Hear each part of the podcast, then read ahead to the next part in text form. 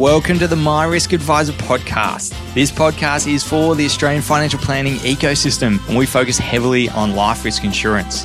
So, whether you've been around for many, many years or you're just starting out, I think you'll get heaps of value out of this podcast. I'm your host, Phil Thompson, and I am a life risk insurance specialist. So, I geek out on insurance all day, every day. Hey there, Australia. In today's episode, we have Andrew Casperson, who is the head of individual life at OnePath Zurich. We can't do this podcast without the help of Zurich and OnePath. So I just want to start by saying a massive thanks to Zurich and OnePath, who are your partner in life and are also the proud supporters of the My Risk Adviser podcast. So I got Andrew on today to talk about the product design process with the new income protection policies. Thought it'd be really interesting to hear about their process, how they dealt with, you know, going with APRA's guidelines as well as the Actuaries Institute guidelines and all of the um, upcoming changes as well. So we start off this chat with Andrew and I ask him what was involved with the product design process with the new IDII contracts leading into the 1st of October.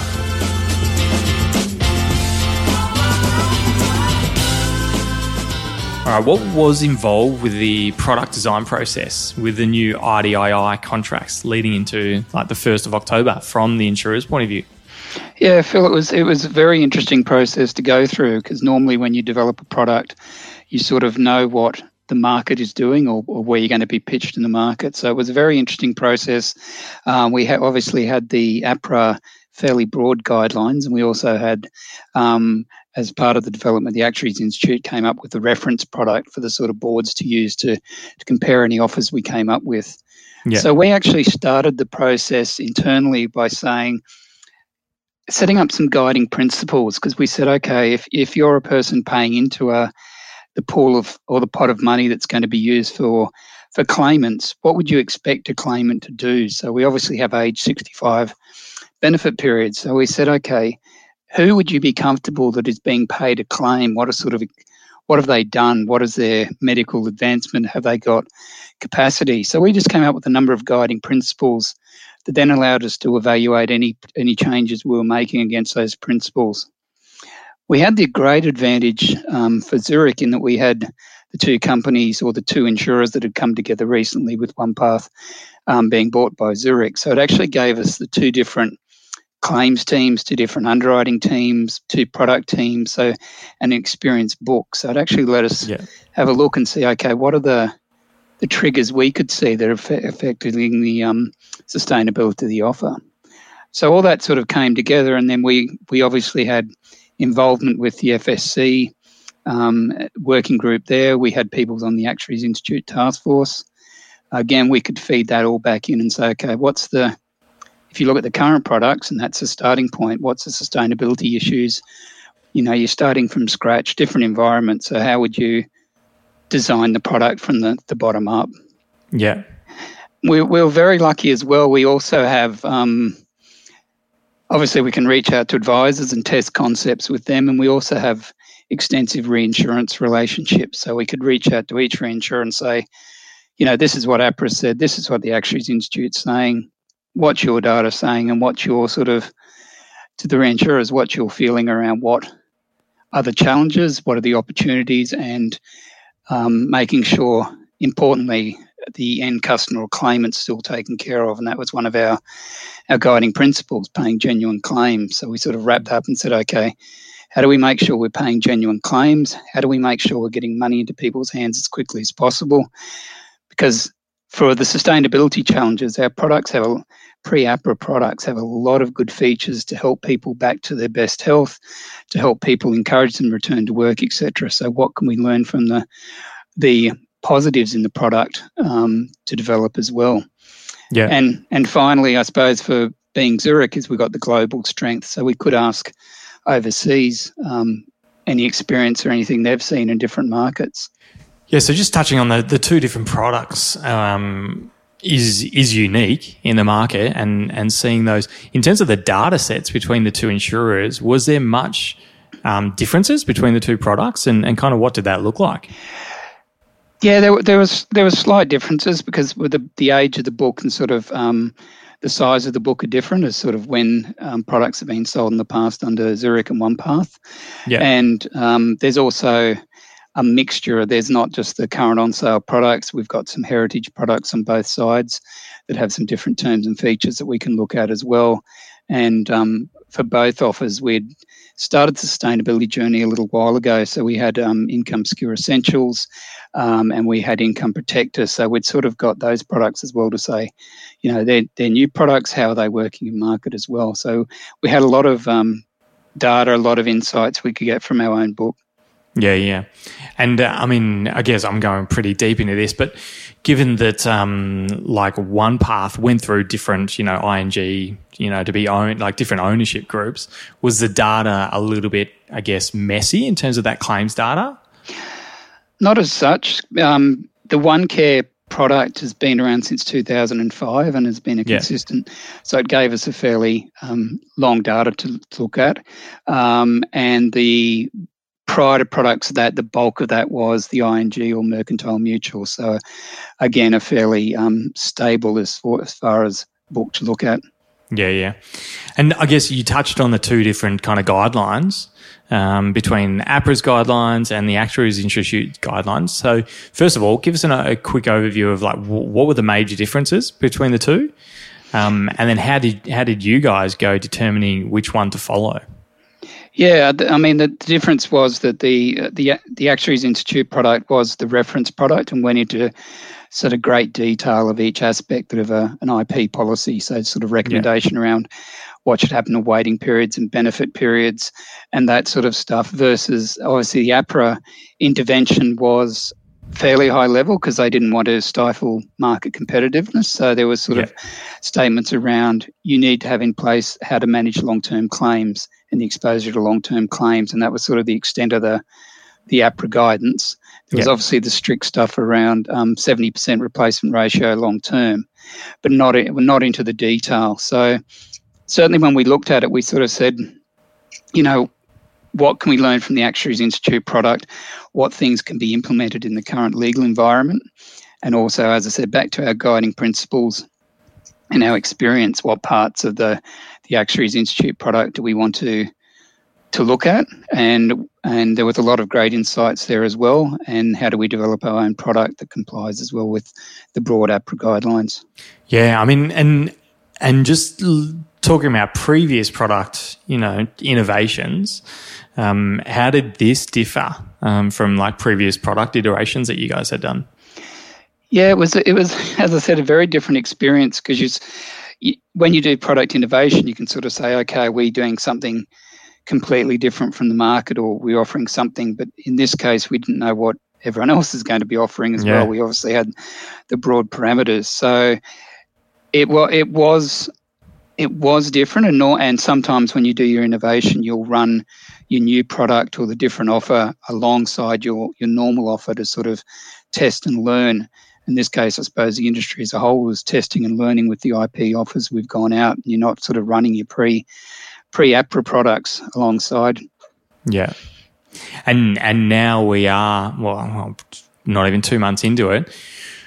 I mean where do you see yourselves in the market? And and what are your thoughts on on the other the other products out there? And and I guess I'll, I'll preface this question with with a statement of I've spoken to many many many other people in the market whether it BDMs or or head of products and um, some people are saying these guys are doing the wrong thing or these guys are you know have taken you know the the wrong step in in certain features and benefits that they thought everyone was going to do but no one else did and these people did something that no one else did and, and everyone else followed something else. So I guess, well, two questions. How, how are you seeing the other products and what are, your, what are your thoughts on the current state of the market?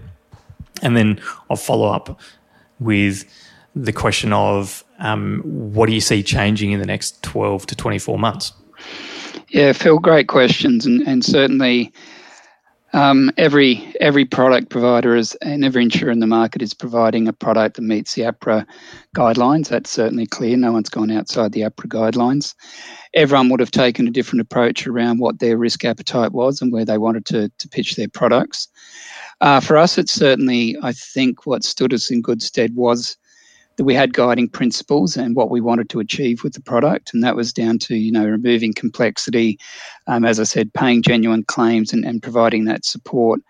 So when we look at the market, it is it is very differentiated um, because people have done things around insurers have done things around what they're doing for that long term um, management of claims. Um, for some, that is um, like us, they've changed from an own to an any occupation at two years. Others have, have changed the replacement ratio at a period in time as well. Uh, we've had um, a lot of um, there's some differences in what insurable income and the, the tiering of insurable income. So compared to pre um, September or pre October, we've got a very differentiated IP offer in the market. Yeah. And I, I, certainly feel for advisors and dealer groups as they try and work through all the different options and what works for particular clients. And I know, um, you know, BDMs and, and insurers are out there um, helping with that education piece and explaining where their product or how their product's being designed. So it is a it is a very interesting space we're in, and and like all things we've always done as an industry, um, as product people, we look at the market and say, okay, we have all these differences. Talk to the advisors, get feedback via your distribution teams. What are yeah. is being liked in the the other products? What are they seeing working?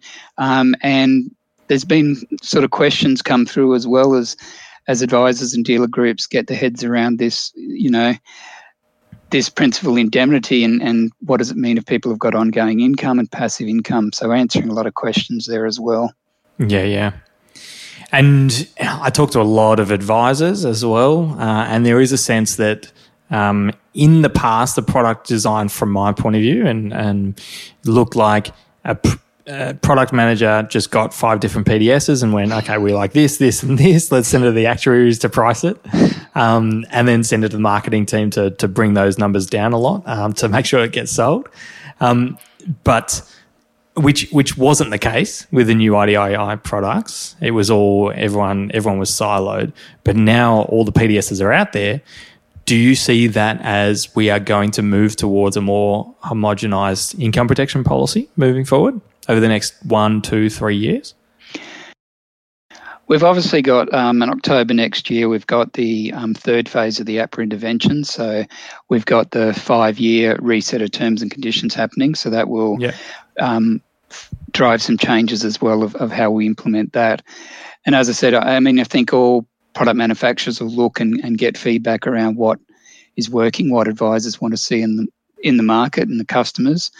We still have to look at the um, sustainability of any offers and any changes we make to the products that we put out, and also need to work out is it, you know, what need is it is it servicing as well. But I think we'll see some potentially some of the aspects of the offers um, coming closer together. So maybe, you know, what happens to replacement ratios over time might become more standardized and less differentiation across across the board. I could see that as as one area that perhaps standardization is going to come in.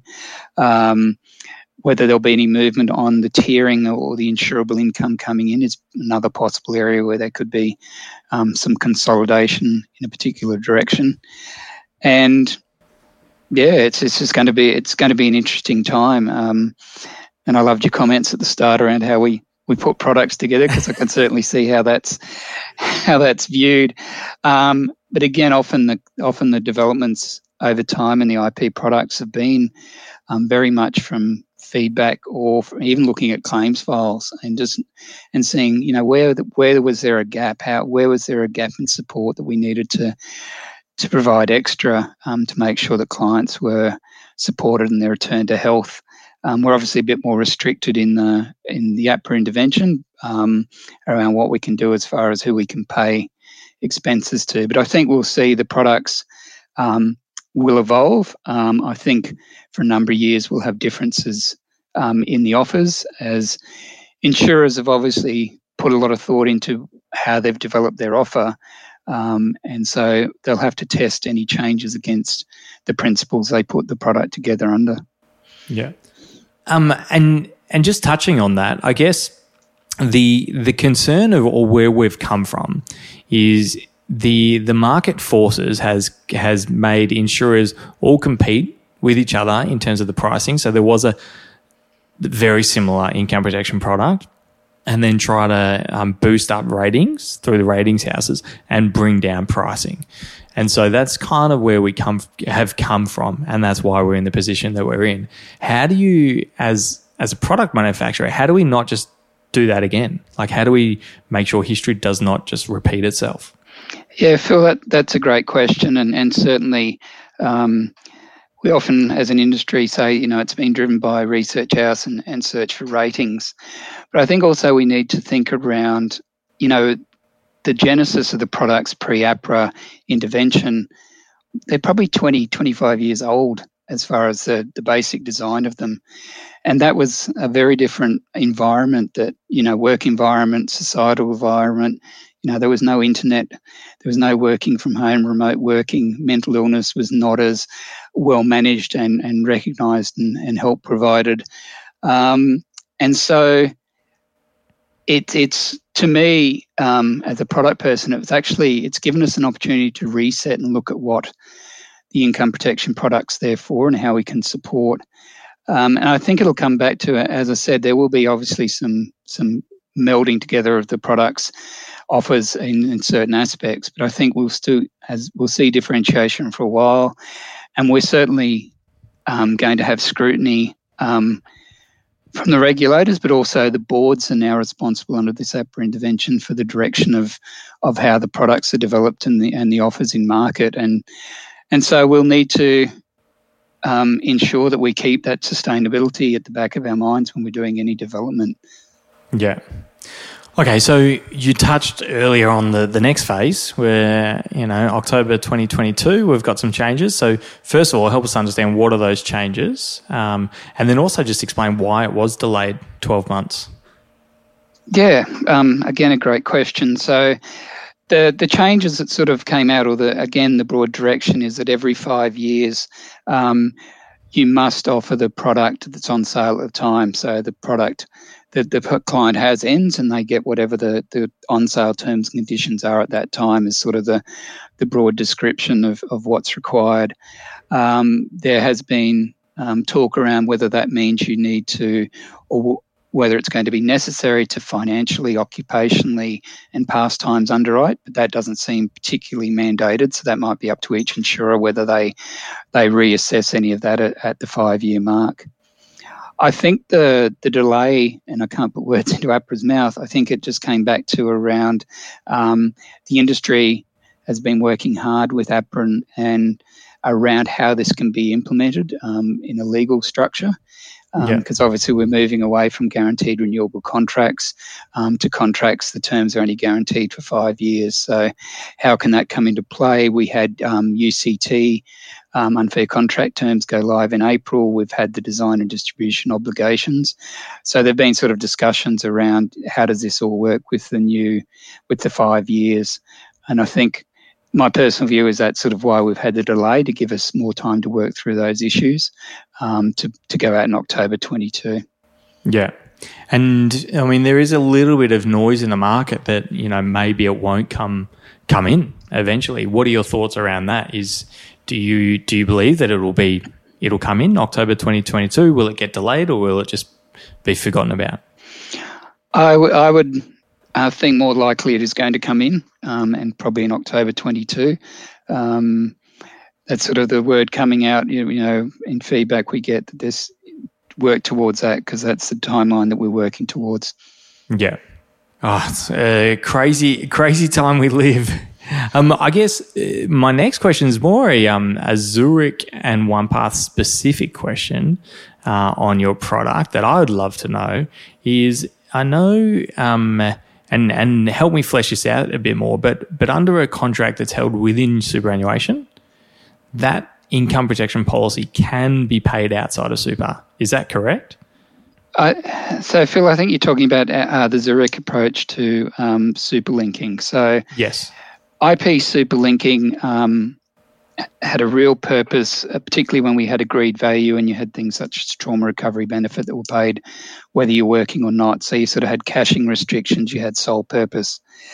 Now, the way we've structured our offers is there's no real difference between the super and ordinary as far as the benefits and features under those the actual products under the actual products. Yeah. So the real gap is the one that existed, um, which is another reason for super linking, and still exists, is around the you need to meet the SIS temporary incapacity condition of release to be paid yes. under superannuation, which of course.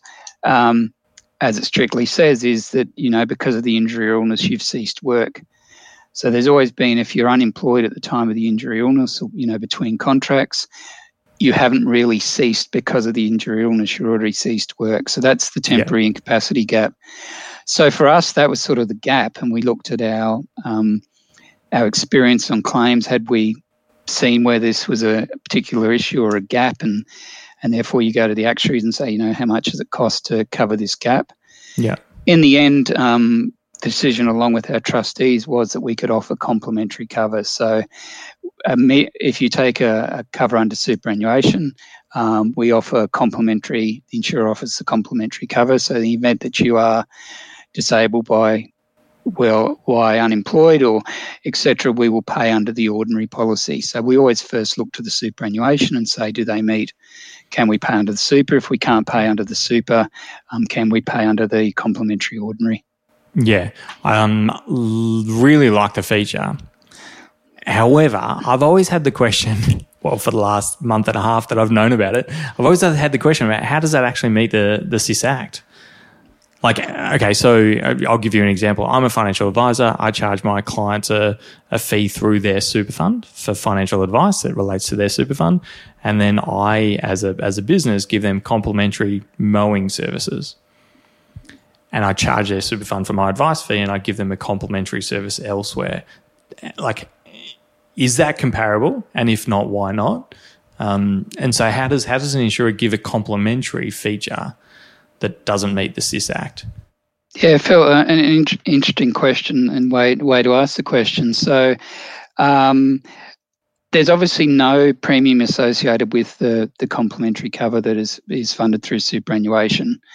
Um, and then again, as I said, when we look at what the the cost of it is, the insurer is sort of wearing that wearing that cost and providing that cover is is how we're doing it. We've obviously had uh, our our legal teams and we also had our trustees agree that they're comfortable that that is allowed within the superannuation environment.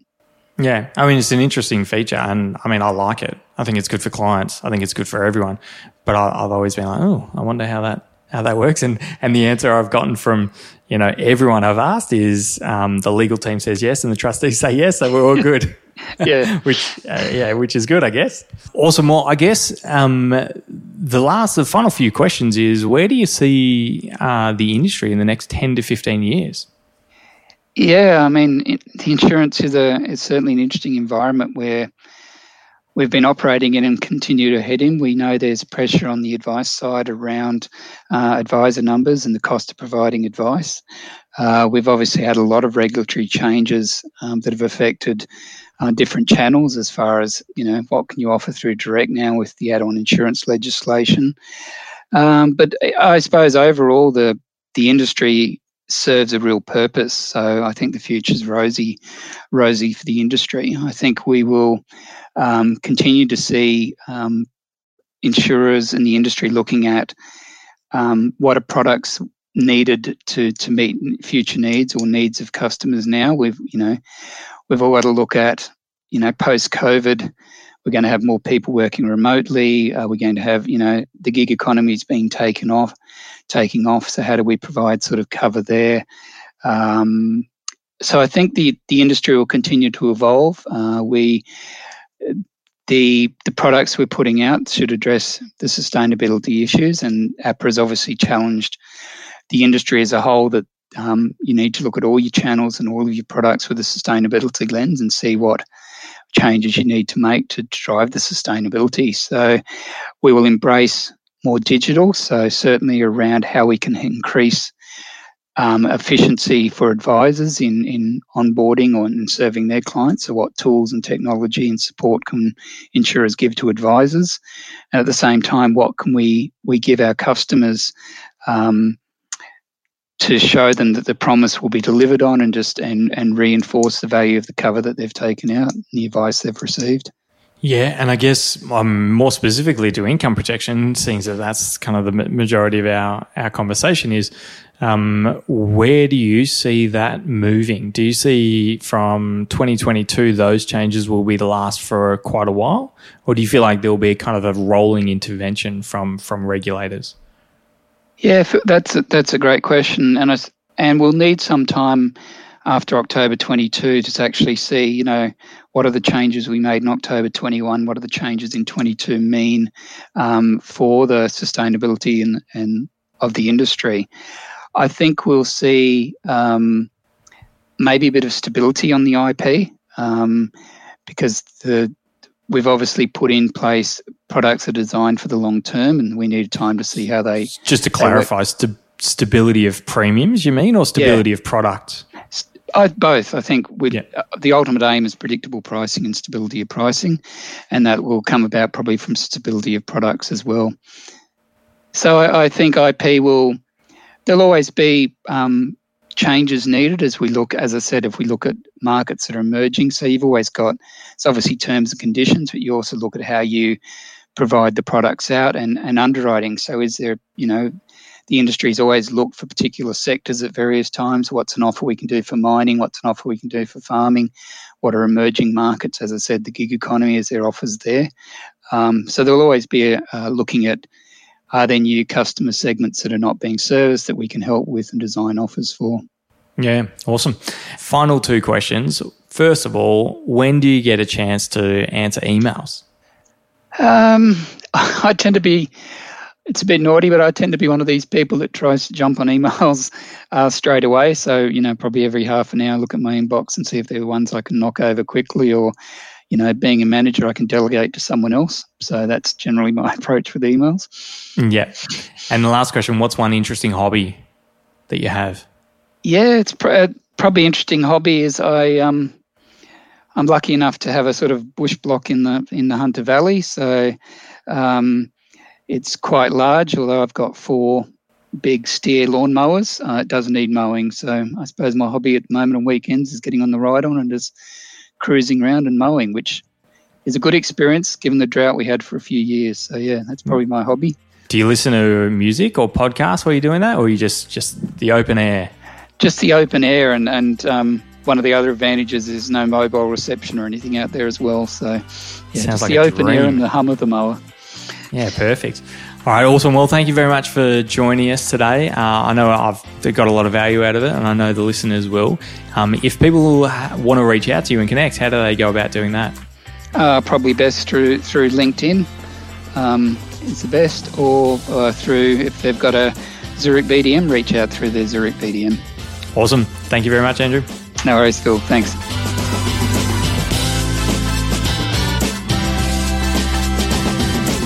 Thanks for joining us today. If you've enjoyed this episode and you think someone else will get value out of it, I'd love it if you could forward it on to them. And as always, we can continue the conversation in the My Risk Adviser Facebook group. All you need to do, open up Facebook and search My Risk Adviser, and I'll see you in there.